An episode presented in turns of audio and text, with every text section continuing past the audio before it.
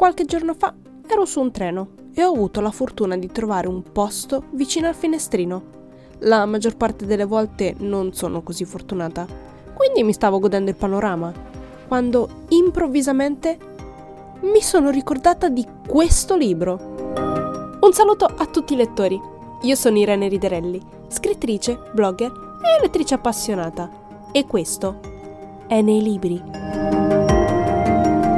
In quel momento mi sono sentita come Rachel Watson. E chi è? Vi starete chiedendo. Ebbene, è la protagonista de La ragazza del treno, romanzo di Paula Hawkins, di cui parleremo oggi. Nel 2016 è stato realizzato un film con Emily Blunt, basato interamente sul romanzo da cui prende il nome.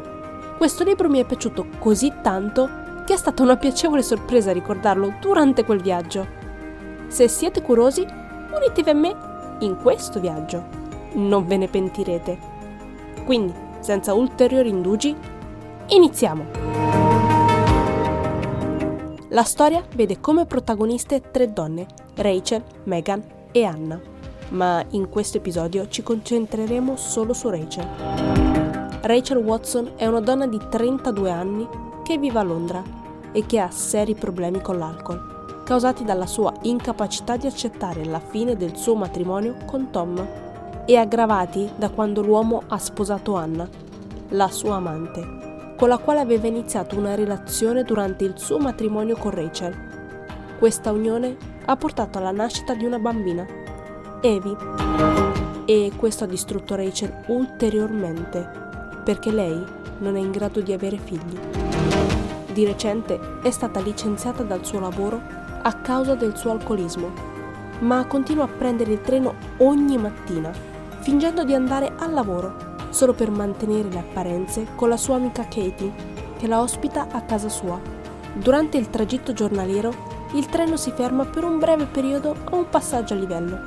Rachel approfitta di questi momenti per sfuggire alla noia e alla solitudine e ogni giorno, mentre guarda fuori dal finestrino, vede una coppia che fa colazione sul balcone di casa attirano la sua attenzione perché, da lontano, sembrano molto felici.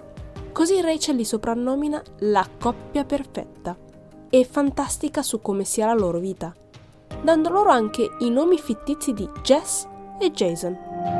I loro veri nomi sono Megan e Scott Hipwell, la cui vita non è così perfetta come sembra, come scopriremo più avanti.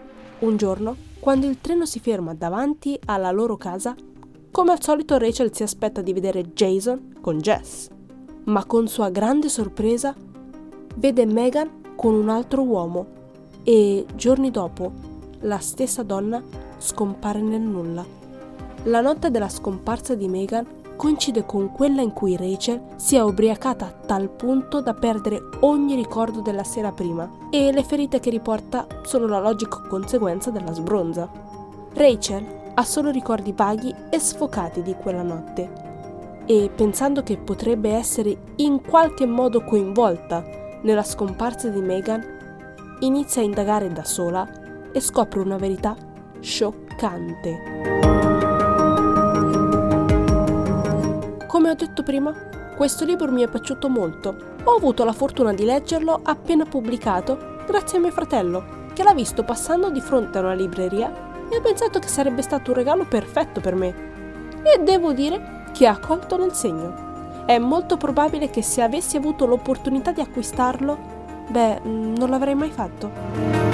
La ragazza del treno è un romanzo di suspense psicologica che ti tiene con il fiato sospeso per tutto il tempo Paula Hawkins ha fatto un ottimo lavoro nel rendere difficile per i suoi lettori smettere di leggere perché vogliono andare avanti fino alla fine.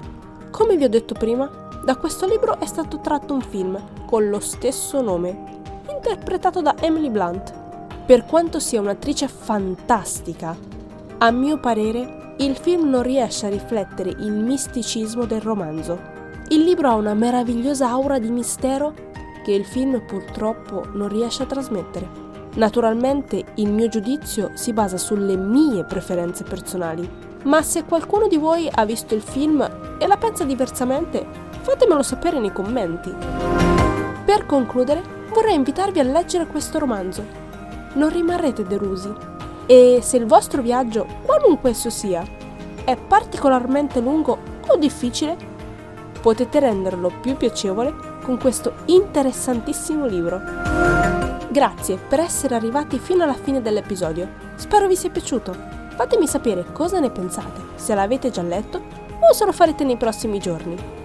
Come al solito, ci vediamo la prossima settimana. Ciao!